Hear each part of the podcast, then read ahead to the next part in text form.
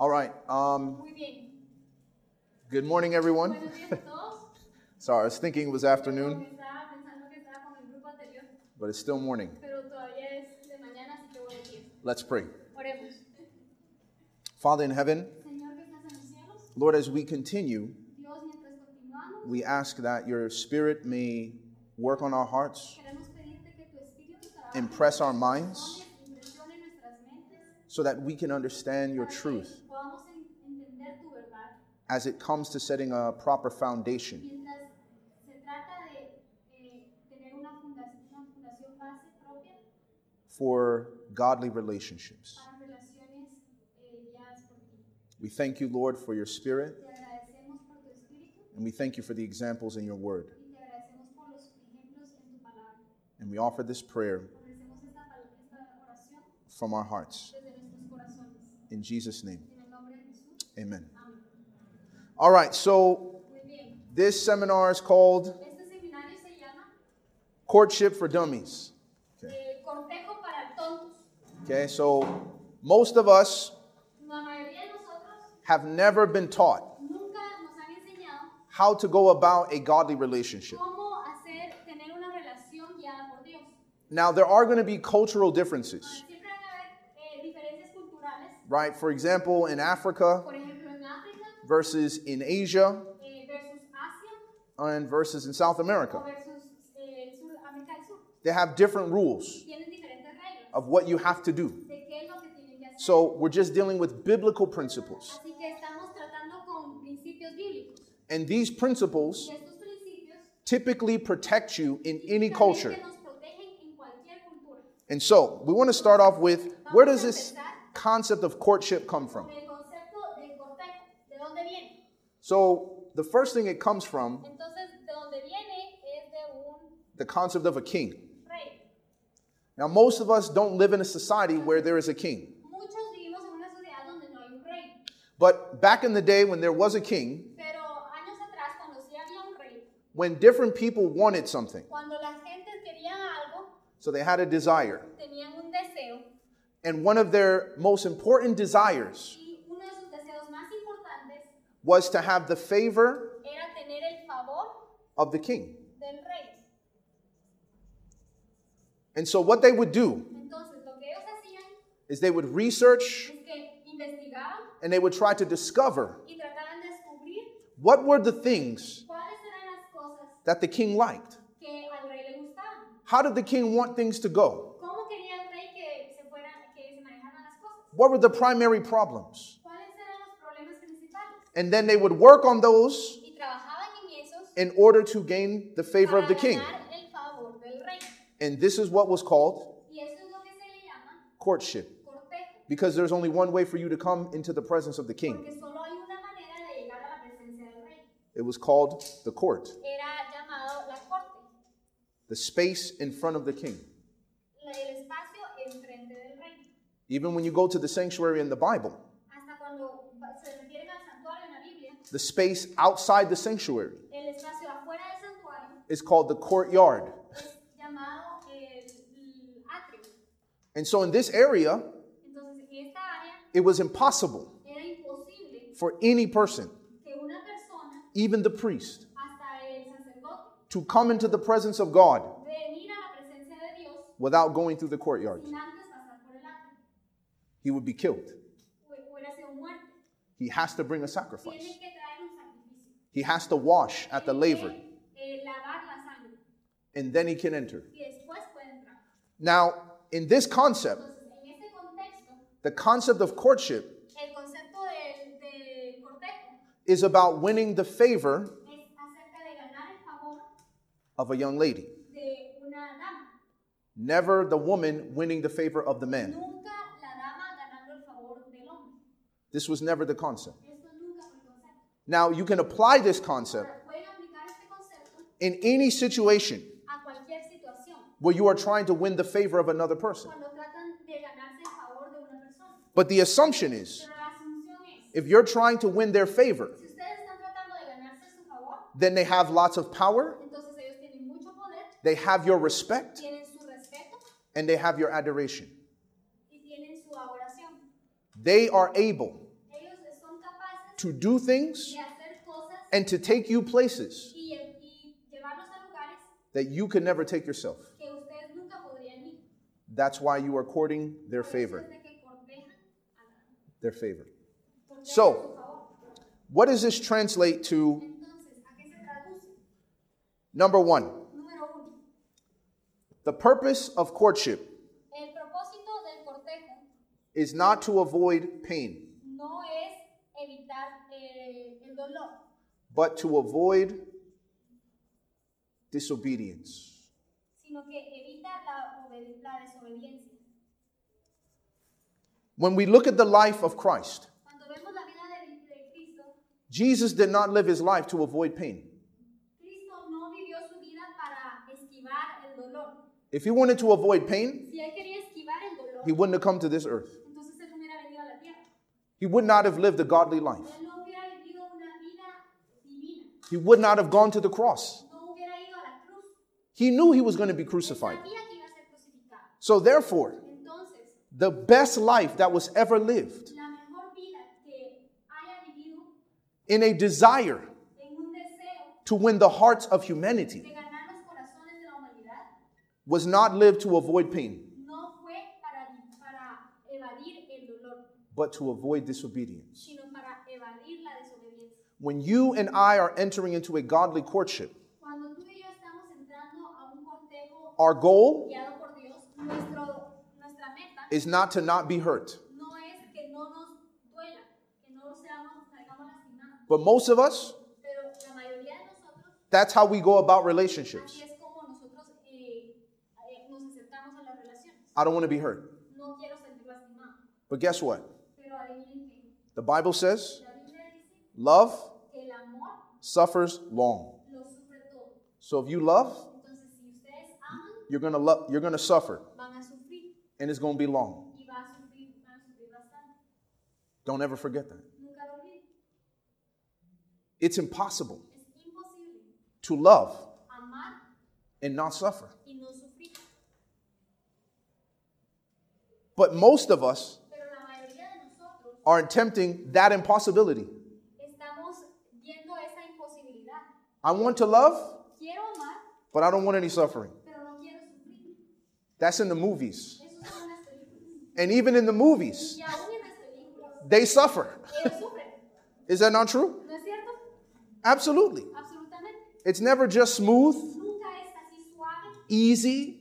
fácil.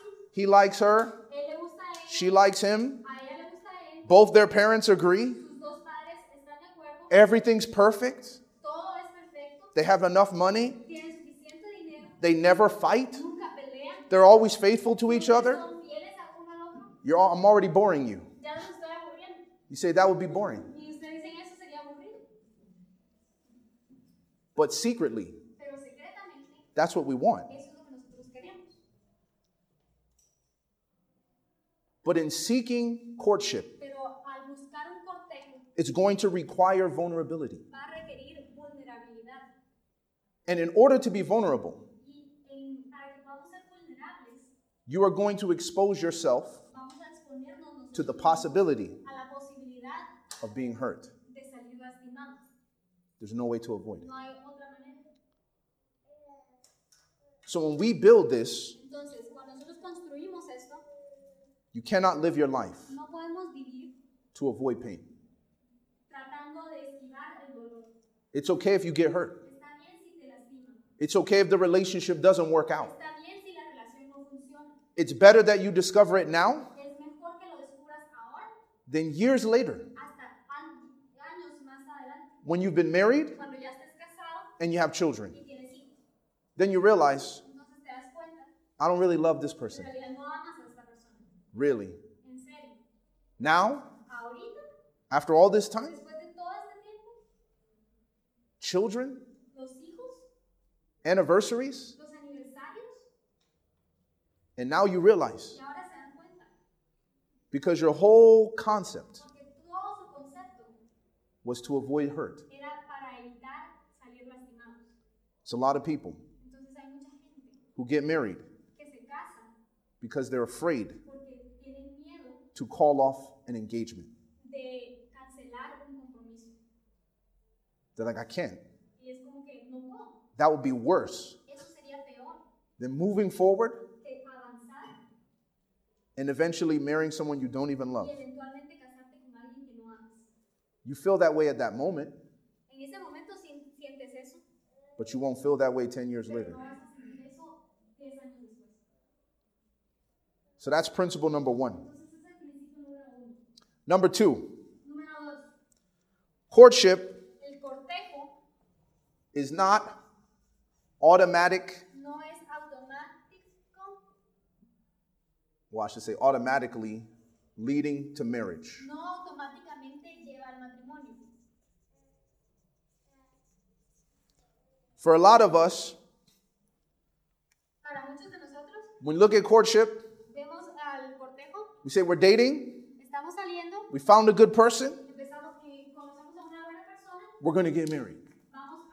Vamos a casarnos. We start talking about children, Empezamos a hablar de hijos, where you're going to live, vamos a vivir, colors for your wedding. colores para la boda. So you're doing all these things Estamos haciendo todas estas cosas because you're like, we're going to get married. porque están como que nos vamos a casar. But courtship Pero el cortejo is not an automatic gateway to marriage. no es una, un peaje que nos lleva directo al matrimonio. It is actually a testing, es un examen, a preparation es una preparación for marriage.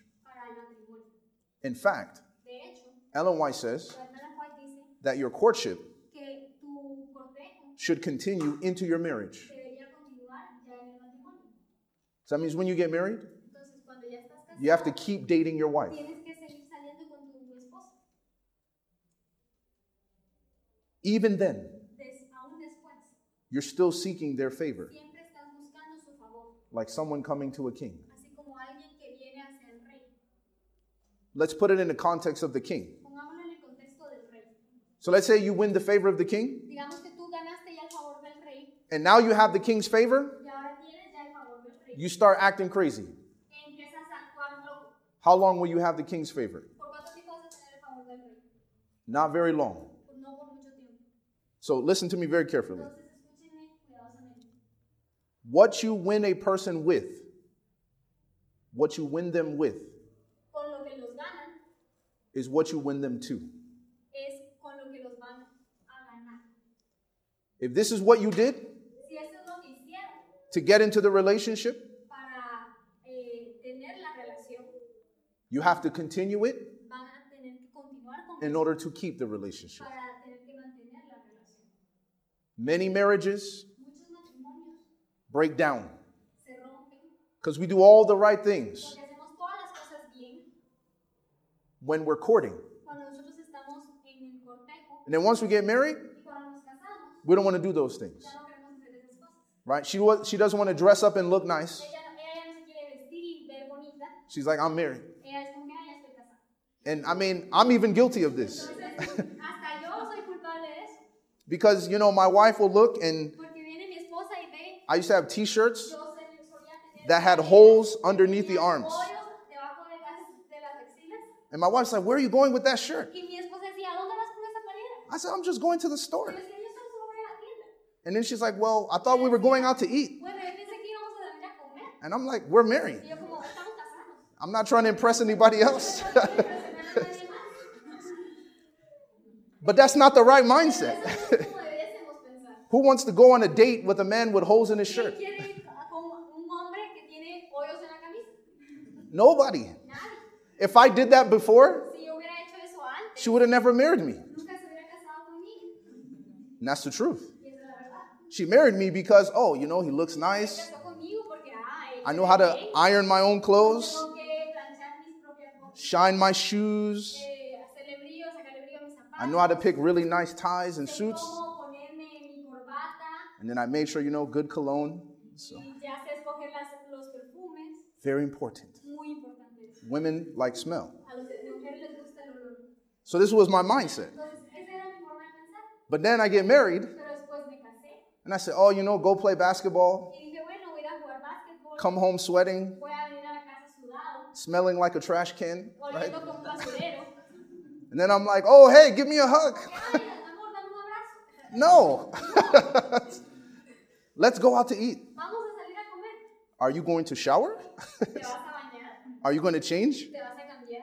Why? Why? ¿Por qué? We're married. You cannot have that mindset No podemos tener esa forma de pensar. because your courtship Porque estamos en el cortejo. is your preparation, Y el cortejo es la preparación. it's the test. es el examen. As you learn more about that person, Mientras aprendemos más sobre esa persona, you are growing in your understanding estamos creciendo y entendiendo so you can make the choice para que puedas hacer la elección. If you want to give your love to this person. Darle el amor, darle tu amor a esa persona. Now, most some of you were not here in the last seminar, Algunos de ustedes no estaban aquí para el primer so I'm just going to review this very quickly. voy a re- repasar esto muy rápido. So, when we look at relationships, Entonces, cuando vemos las relaciones, they go through four stages. hay cuatro pasos. Okay, attraction, interest, like, and love. y el amor. So, attraction is you are drawn, La es lo que te llama la interest is you want to know more, El es que saber más. like is you prefer, El gusto es que lo que and love is Y el amor es you choose. lo que. Love is a choice. El amor es una. So, when you're going through a courtship, Entonces, mientras estás en un cortejo, in these stages, en estas etapas, you're somewhere around two and three. estás entre el 2 y el 3. I want to know more, Quiero saber más, but I prefer you over anyone else pero te prefiero antes que a nadie más. at this point in time. En este punto es donde estoy. Now, I may learn more Bueno, puedo ser que aprenda más, where my mindset will change. pero mi, mi mente cambie de parecer. But before I make the choice antes de hacer la elección, to give you my affections darte mis emociones in marriage, en, en el en I have to know. tengo que saber, I have to have a complete knowledge, tengo que tener un a deep understanding. un. Just because I like Solo me gusta doesn't mean I love. no que yo amo. Point number three El punto número 3. it is possible Es to love someone amar a alguien and not marry them.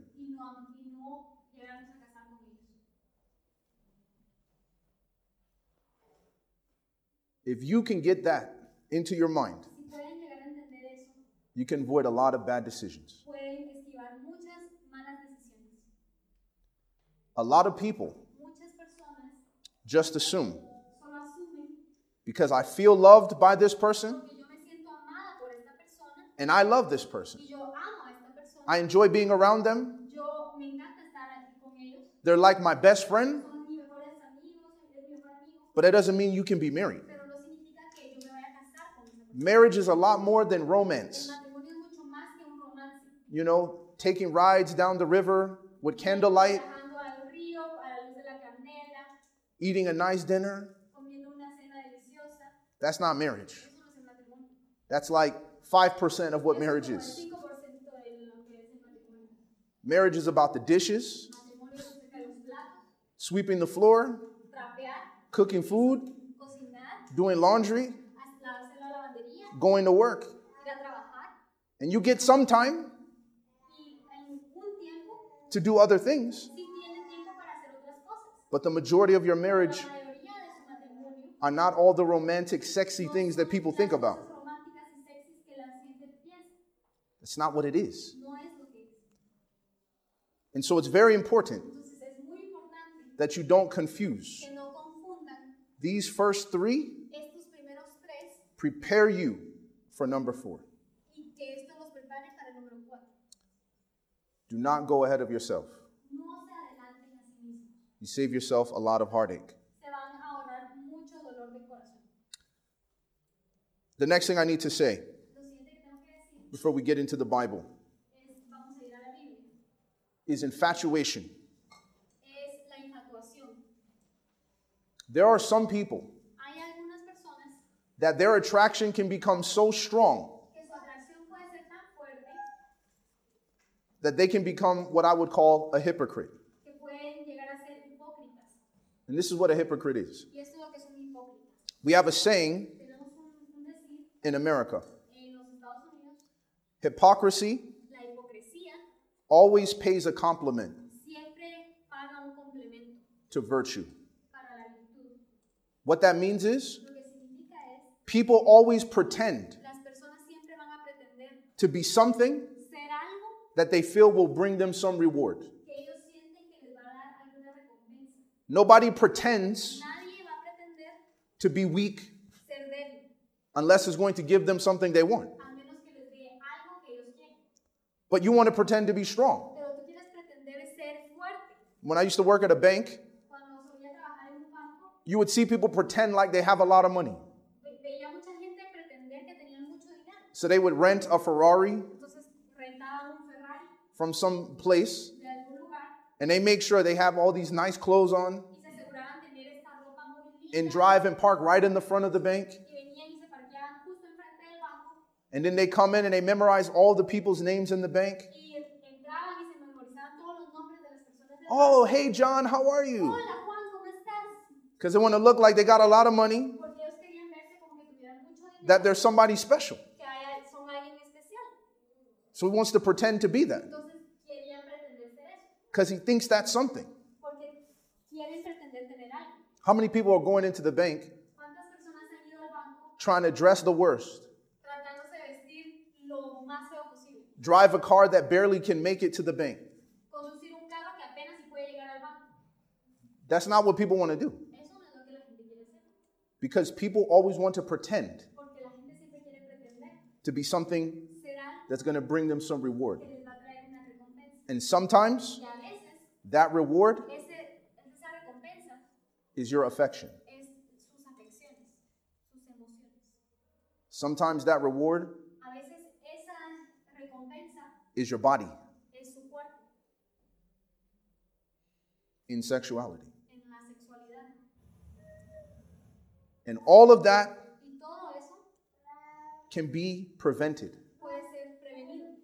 if we learn not to confuse infatuation, which is an intense form of attraction, with actual interest. I often have told my sisters in the, in the faith, I see myself as like a big brother. So just look at me as your big brother. I made a lot of bad mistakes. so I've done a lot of bad things, He hecho muchas cosas malas, hurt a lot of young ladies. lastimado a muchas damas, Sometimes when I wasn't a Christian, a veces cuando no era cristiano and sometimes when I was. y a veces cuando ya era cristiano. And so let me just tell you before you get into the situation. Entonces déjenme decirles antes de que ustedes se metan en estas situaciones. If you are not careful, no son cuidadosos, you will make a very bad mistake van a hacer un error muy, muy grande because you're not patient. porque no son pacientes. When the Apostle Paul was writing about love, estaba escribiendo sobre el amor, he said, Love él dijo, el amor suffers long, is patient.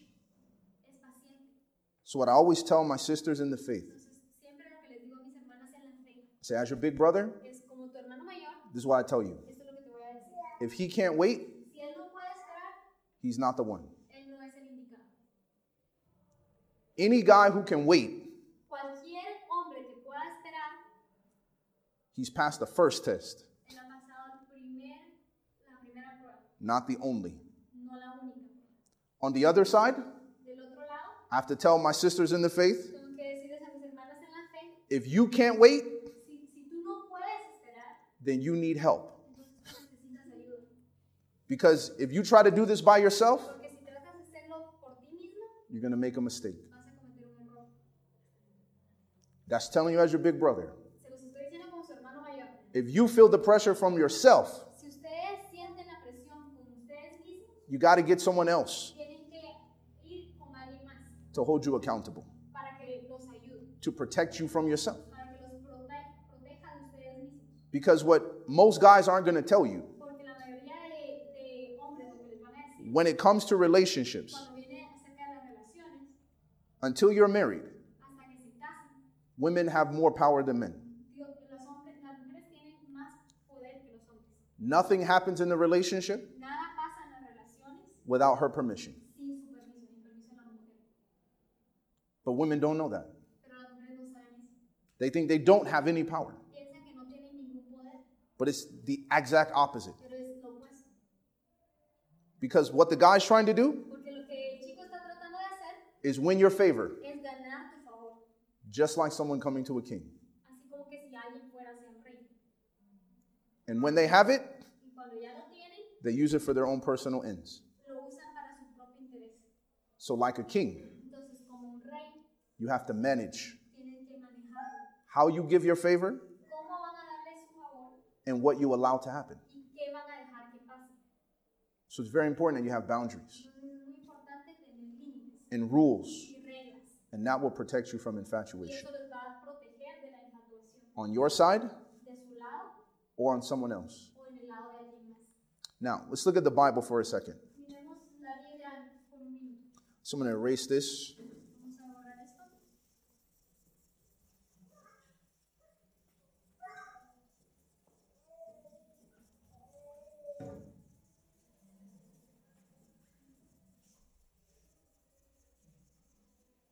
So,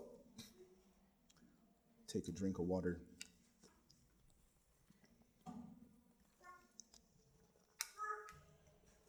So, let's compare Entonces, Isaac Isaac and Rebecca, y with Samson and Delilah. con Sansón y Dalila in the Bible. So I want you to think about this. Now, Isaac's story is found in Genesis 24. La historia de Isaac se encuentra en Génesis 24. So you can read more about it. For the sake of time, I'm not going to deal with it um, specifically. So, Abraham, the Bible says, he was blessed in all things. I want you to ask yourself do you know someone ¿conocen a alguien who God has blessed in all things? Money, health, family, job, church, everything. This was Abraham. Este era Abraham. He was old. But there was one thing pero había una cosa that he was concerned about. de la que se. And he was blessed in all things. Y era, era en todo. Just one thing. Solo una cosa. It was a wife for his son. Era una esposa para su hijo. So in Abraham's mind, Entonces, en la mente de Abraham, he was concerned about this eh, preocupado por esto. because Isaac came to him vino hacia él at 40 years old cuando tenía 40 años. and said, Papa, Le dijo, papá, I want you yo quiero que tú to find a wife for me me. escojas una mujer a mí. I don't trust myself. Yo no confío en mí mismo. And to see Y para poder ver eso, that God has blessed you in all things, para poder ver que Dios te ha bendecido en todas las cosas, what better person ¿quién mejor persona que tú to find me a wife para poder encontrarme una esposa? than you? Que tú. That's what he, the decision he made. Y esa es la decisión que tomó. So he calls his favorite servant, Entonces le llama al sirviente, Eleazar, and he says, Eleazar, I want you to put your hand underneath my thigh, quiero que pongas tu mano debajo de mi, de mi muslo. And I want you to make an oath to me. Y quiero que hagas un juramento. That when you go to find a wife for my son, que cuando vayas a encontrar una esposa para mí, I have some stipulations. tengo unas estipulaciones. He says, number one, Él dice, número uno, I want you to find someone quiero que encuentres a alguien from my country. del mismo país. Number two, I want her to be from my family. quiero que sea de mi familia. And number three, the intention is to get a wife, es tener una esposa, not a girlfriend. no una novia. not a friend, no una amiga, a wife. una esposa. This is the intention. Esta es la intención. So, this is what he tells Eleazar. Es lo que le dice a Eliezer. Now, he adds some other requirements. También agregó otros requis- requisitos. So, the first requirement is Entonces, el es Isaac cannot go back Isaac no puede regresar to where I came from. a donde yo vine. He can't go back to that country. No puede regresar a ese país. She has to be willing to come here. Ella tiene que estar dispuesta a venir aquí. And number two, Y número dos, if she is not willing, si ella no está dispuesta, then you're free of your promise. entonces estás libre de la promesa. These are the stipulations of Abraham. Estas eran las estipulaciones de Abraham. He said, Do not find a wife Dijo, no encuentres una esposa from my son para mi hijo from among the Canaanites. de alrededor de los cananitas. I want you to go back Quiero que vayas de vuelta to my country, a mi país, among my people. con mi gente.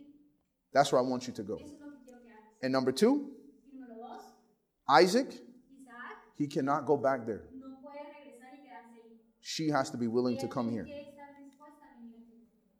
Now, I want you to think about these stipulations. Now, let's compare Samson. Comparemos a Sansón. So, Samson, Samson decides, I'm going to ask my parents. voy a pedirle a mis papás, No, I'm going to tell them, no, no les voy a pedir, voy a decir, get this woman for me. consigan esta mujer para mí. She pleases me. Ella me gusta.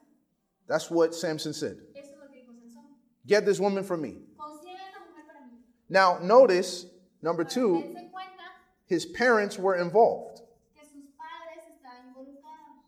because Samson knew Porque Sansón sabía he could not take her que él no podía tomarla without her father's permission. sin el permiso de su padre. Very important, young men. Muy importante, o jóvenes varones. You should never court a woman deberían cortejar a una mujer without the permission of her father. sin el permiso de su padre. And if her father's not there, Si el padre no está allí, then it's her mother entonces es su madre or her grandfather.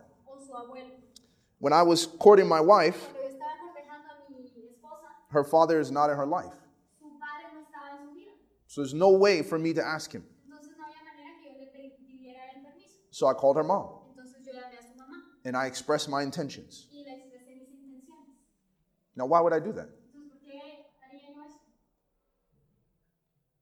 Because it keeps me accountable. Porque me deja a mí un, una, me da una seguridad And it keeps her daughter accountable. y le da a ella una seguridad. So that if they go and they see me Para que cuando vean me walking with some other young lady, caminar con otra chica, they say, hold on. van a decir, esperen, You just came to me tú acabas de venir a mí, for permission to date my daughter. permiso para salir con mi hija And now you're with this person? y ahora estás con esta otra persona. Well, that's not going to work. Entonces eso no va a funcionar. So, no. But you see, when you're trying to do it without the parents, Pero cuando lo hacen sin el permiso de los padres, it's like Samson. es como Sansón. I want this person Yo quiero a esta persona because they please me. porque les place. And Samson, he wanted a woman that was not from his family Y Sansón quería una mujer que no era de su familia, or his country. no del país. He wanted a woman Quería una mujer from the people de la gente that were oppressing his people. que estaba castigando a su gente. That's where he wanted to get his wife from. De ahí quería sacar a su esposa. I want you to think for a moment Quiero que piensen por un momento, as we make modern day applications of this. mientras hacemos aplicaciones del día de hoy. Can you imagine that America que en Estados Unidos comes into Guatemala viene a Estados a Guatemala and makes all Guatemalans slaves and begin to oppress this country? y empiezan a oprimir este país?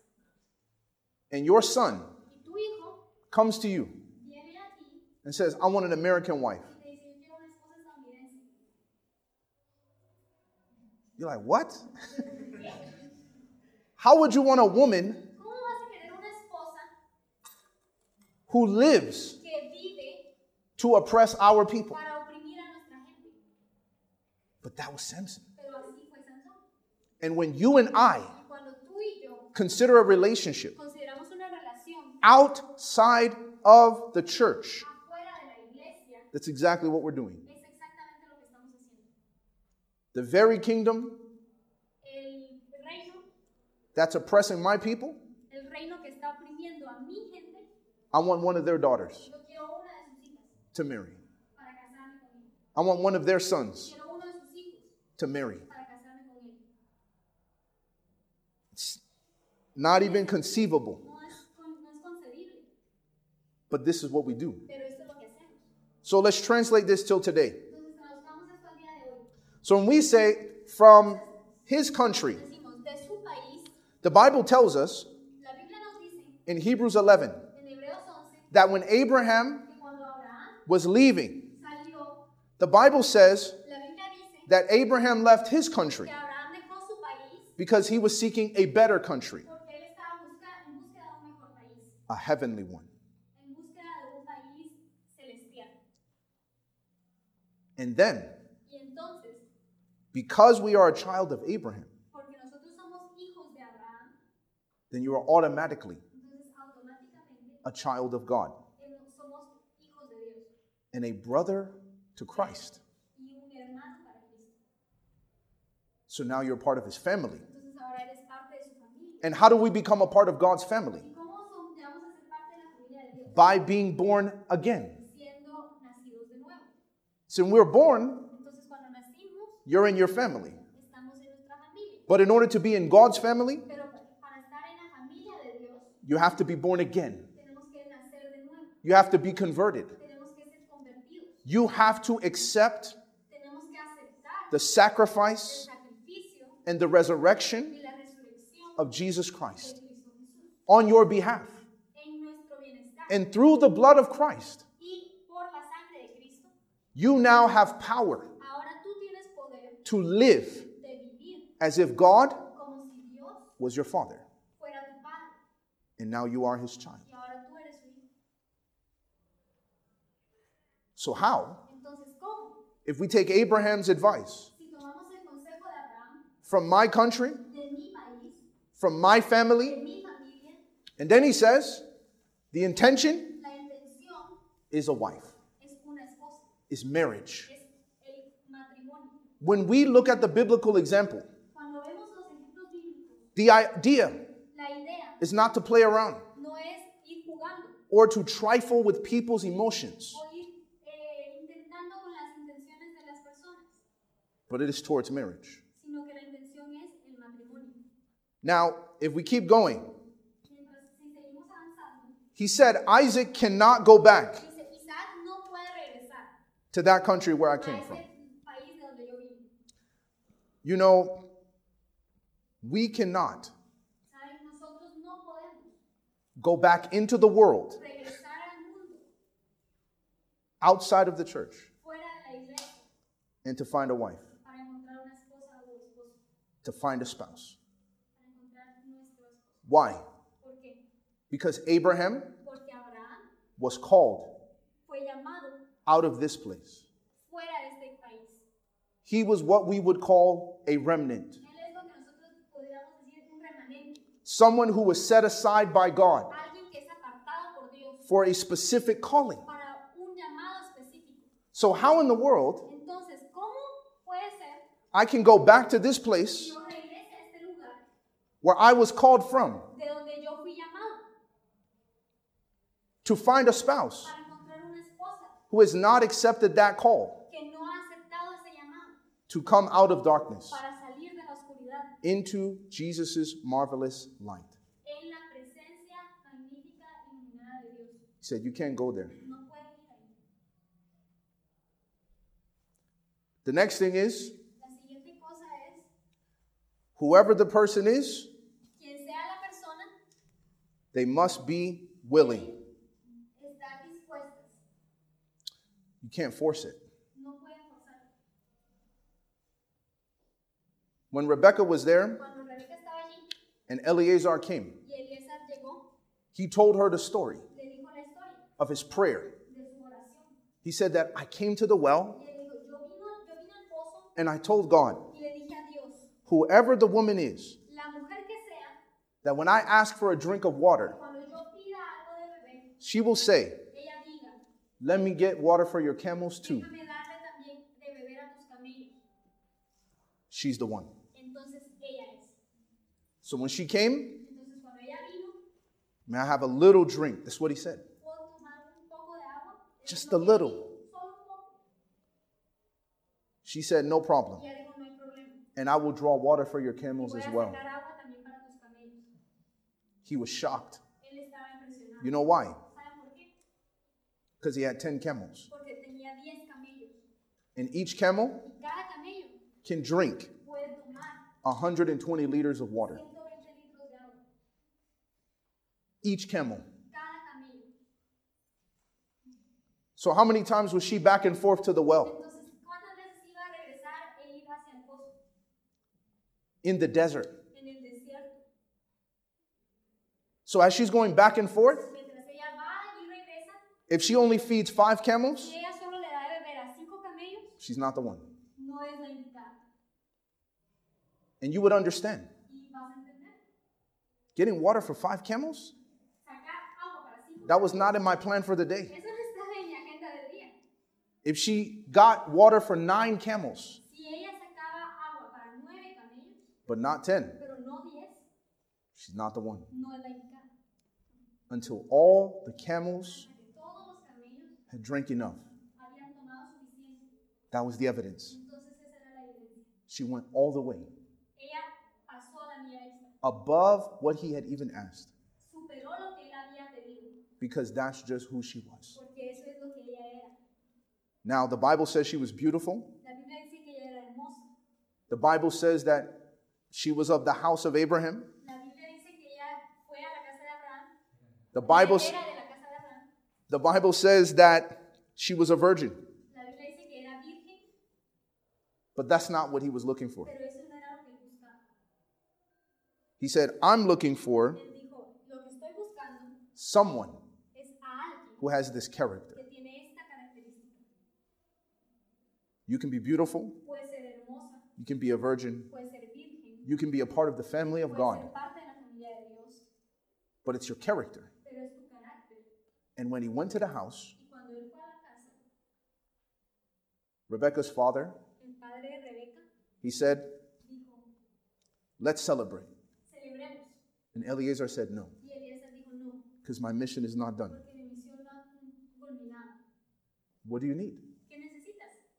He said, I need to know, Le dijo, necesito saber is she willing si ella está dispuesta to leave her father and mother, her country, her place, and come with me to be with my master, to join him in his calling, to fulfill the promise of Abraham that all the families of the earth would be blessed through her children. a través de sus hijos. Is she willing? Ella está dispuesta. So they looked at her, Así que la vieron, said, Rebecca, le dijeron, Rebeca, will you go with this man? ¿estás dispuesta a ir con este hombre? She thought about what he had said, Lo- Pensó sobre lo que él había dicho, his testimony, and she said, I will go. y le dijo, voy a irme. So now all the things that Abraham said Así que todas las cosas que había dicho Abraham are fulfilled. ya se cumplieron. Now, when we look at Samson, Cuando vemos a Sansón, he goes to his parents él va hacia sus padres and demands a wife, not from his country, no de su país, not from the family of God. no de la familia de Dios. And guess what? Y adivinen qué, His parents went sus padres fueron and they got the woman. y la- tomaron la mujer. And then when they got the woman Y después cuando tomaron la mujer and got married, y se casaron, you know what happened? Philistines came. Los filisteos vinieron They say, hey, y dijeron, hey, we need you to help us destroy Samson. para destruir a Sansón. only to realize solo para darse cuenta that they took her family hostage. de que habían tomado a su familia como secuestrada. If you don't help us, si no nos ayudas, we'll kill your family. vamos a matar a tu familia. Samson went home, fue a su casa, came back regresó. after his wife tried to set him up, Después de su- que su esposa lo trató de entramparlo and then she married his best friend y que se casó con su mejor amigo, in the Philistines.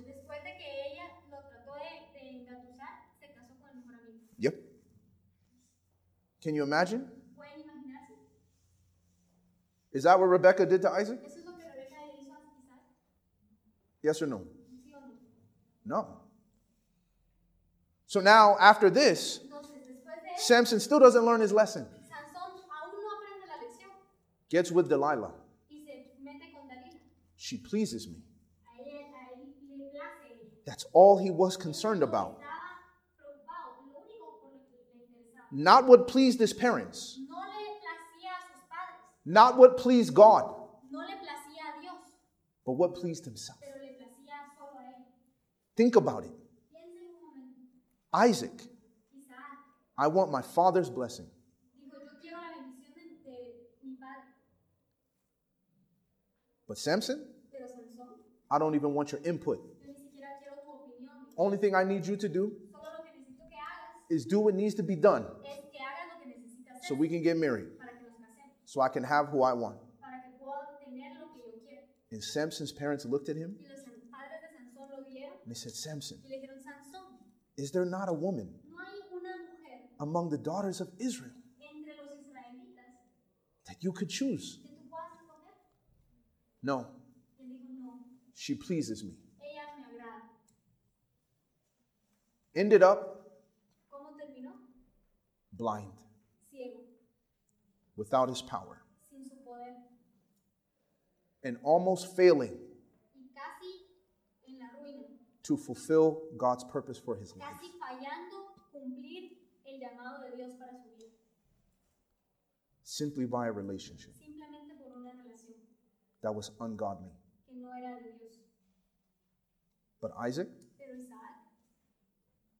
going through it God's way, que fue a través del deseo de Dios, even though she could not have children, ella no podía tener hijos, she still helped Isaac ella aún así ayudó a Isaac fulfill God's purpose for his life. y ayudó a que Isaac cumpliera el propósito que Dios le había dado. It's very, very important. So here's some practical things, and I'll take some questions. Aquí hay unas cosas prácticas y después vamos a las preguntas. Number one, when you're considering a relationship, cuando estás considerando una relación, you need an Abraham, necesitas un Abraham, someone in your life alguien en tu vida that can tell you no. que puede decirte no. If you don't have anyone in your life Si no tienes a nadie en tu vida that can tell you no que pueda decirte no and you will listen, y que tú estés dispuesto a escuchar, you're not ready for a relationship. estás listo para una relación. You're going to operate like Samson. Vas a terminar como Sansón. Get her for me, Dámela a mí, get him for me. démelo a mí. She pleases me. Ella me agrada. I don't care what pleases you. No, no me importa que te agrade, It doesn't matter what pleases God. no me importa que le agrada a Dios, Pleases me. me agrada a mí. That's all that matters. eso es lo único que importa. You're going to go down the road of Samson. Vas a ir por el camino de Sansón. You must have an Abraham, Tienes que tener a un Abraham. someone whom God has blessed, Alguien a quien Dios haya bendecido. someone who is content Alguien que está contento in the blessings of God. en las bendiciones de Dios. It's very important. Es muy importante. Number two, we have an Eleazar. Eliezer. Our Eleazar Eliezer is the Holy Spirit. es el Espíritu Santo. That Holy Spirit can lead us, Espíritu Santo puede guiarnos. it can go find Puede ir a encontrar far away the person who may not be here. la persona que puede ser que no esté aquí. So many times we'll look at our church vamos- vemos nuestra iglesia and we'll look at our city. We say, man, there's no one here. ah, no hay nadie aquí. Well, if Isaac was only looking where he was, Pero si Isaac estuviera viendo donde él estaba, he would never have found él Rebecca. nunca hubiera encontrado a Rebeca. But Abraham had to send Eleazar. Pero Abra- Abraham tuvo que mandar a Eliezer. So, in this same sense, Entonces, en el mismo sentido, if we see Abraham si nosotros buscamos a Abraham as our heavenly father como nuestro Padre eh, and we see ourselves as the Isaac, y nosotros nos vemos a nosotros mismos como Isaac, then Eleazar entonces él es Eliezer, is the Holy Spirit, es el Espíritu Santo, whom God says, a quien Dios le dice, Do not find a spouse no le encuentres una esposa from my child. From my child, sorry, who is not from my country, que no sea del mismo país, from my family, de mi familia, and make sure she's willing y asegúrate que esté dispuesta and is a person quality character. y que es una persona de carácter de calidad. We, we have an Eleazar. The Holy Spirit can lead. El Espíritu Santo puede guiarnos. When I met my wife, Cuando conocí a mi esposa, we were living 800 miles away, estábamos viviendo en una distancia entre 800 millas and we met y nos conocimos at a conference en una conferencia that was 2,000 miles away. que estaba a dos- 2000 millas desde de nosotros. And how did we get there? ¿Y cómo nos fuimos? Because the Holy Spirit led us both to the same event. Porque el Espíritu Santo nos llevó al mismo lugar.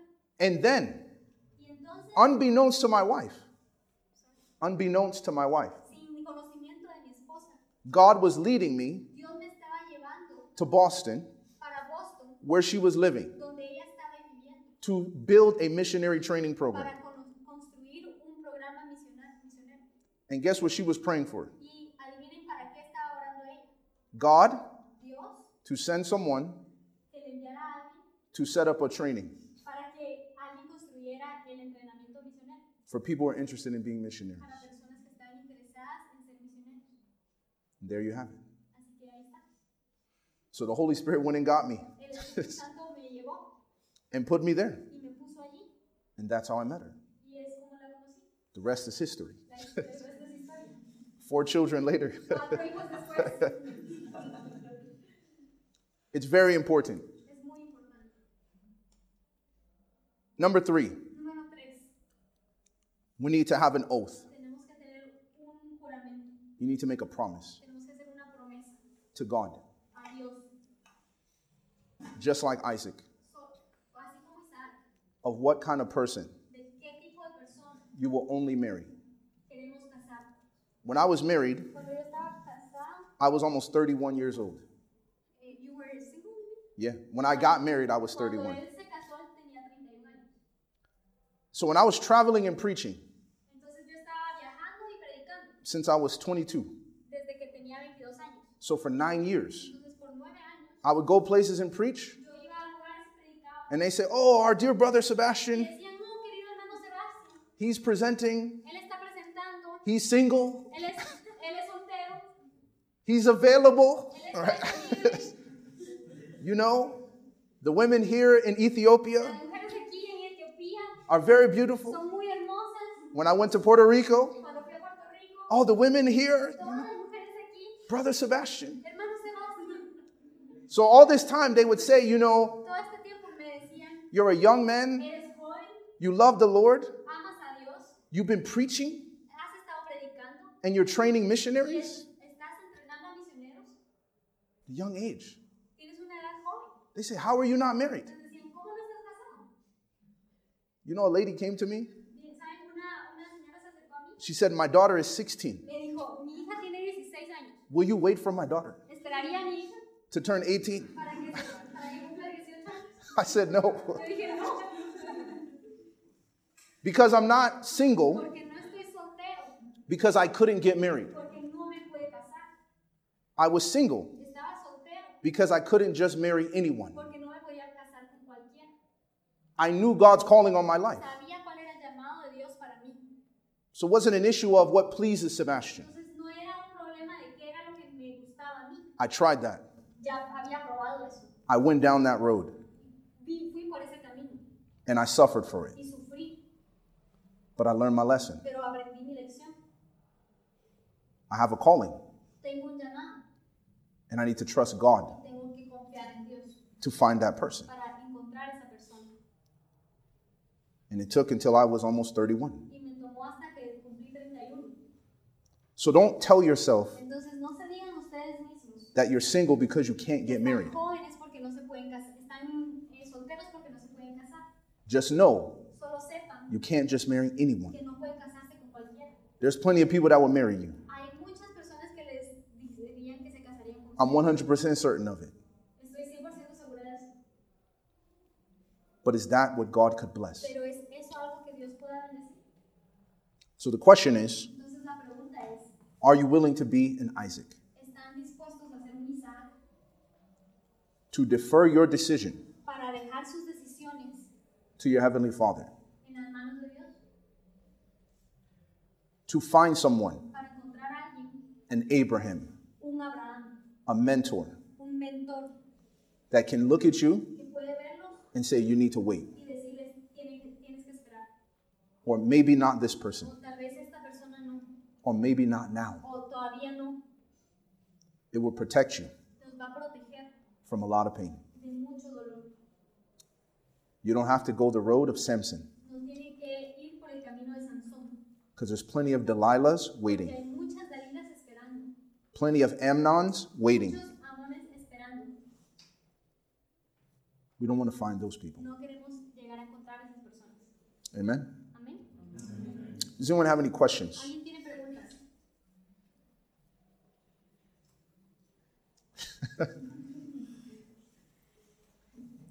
No questions? ¿No hay preguntas? Okay. Let's pray. vamos a orar. Father in heaven, Lord, we pray that Señor, oramos para que you would help us to have the same courage, a tener el mismo valor, the same understanding el mismo entendimiento that led Isaac que llevó a Isaac to make the choice that he made, a hacer la elección que hizo, to trust his heavenly Father, de confiar en su Padre Celestial, but also his earthly Father, pero también en su Padre terrenal, to trust the leading of the Holy Spirit, de confiar en el liderazgo del Espíritu Santo and to make a sacred promise y hacernos la promesa that he would not de que no allow himself to enter into a relationship entrar en una relación that only pleased him. de que solamente le placería a Él. Lord, help us to seal that decision in our own hearts. Dios, ayúdanos a sellar esa promesa. Protect us from ourselves, is our prayer. In Jesus' name.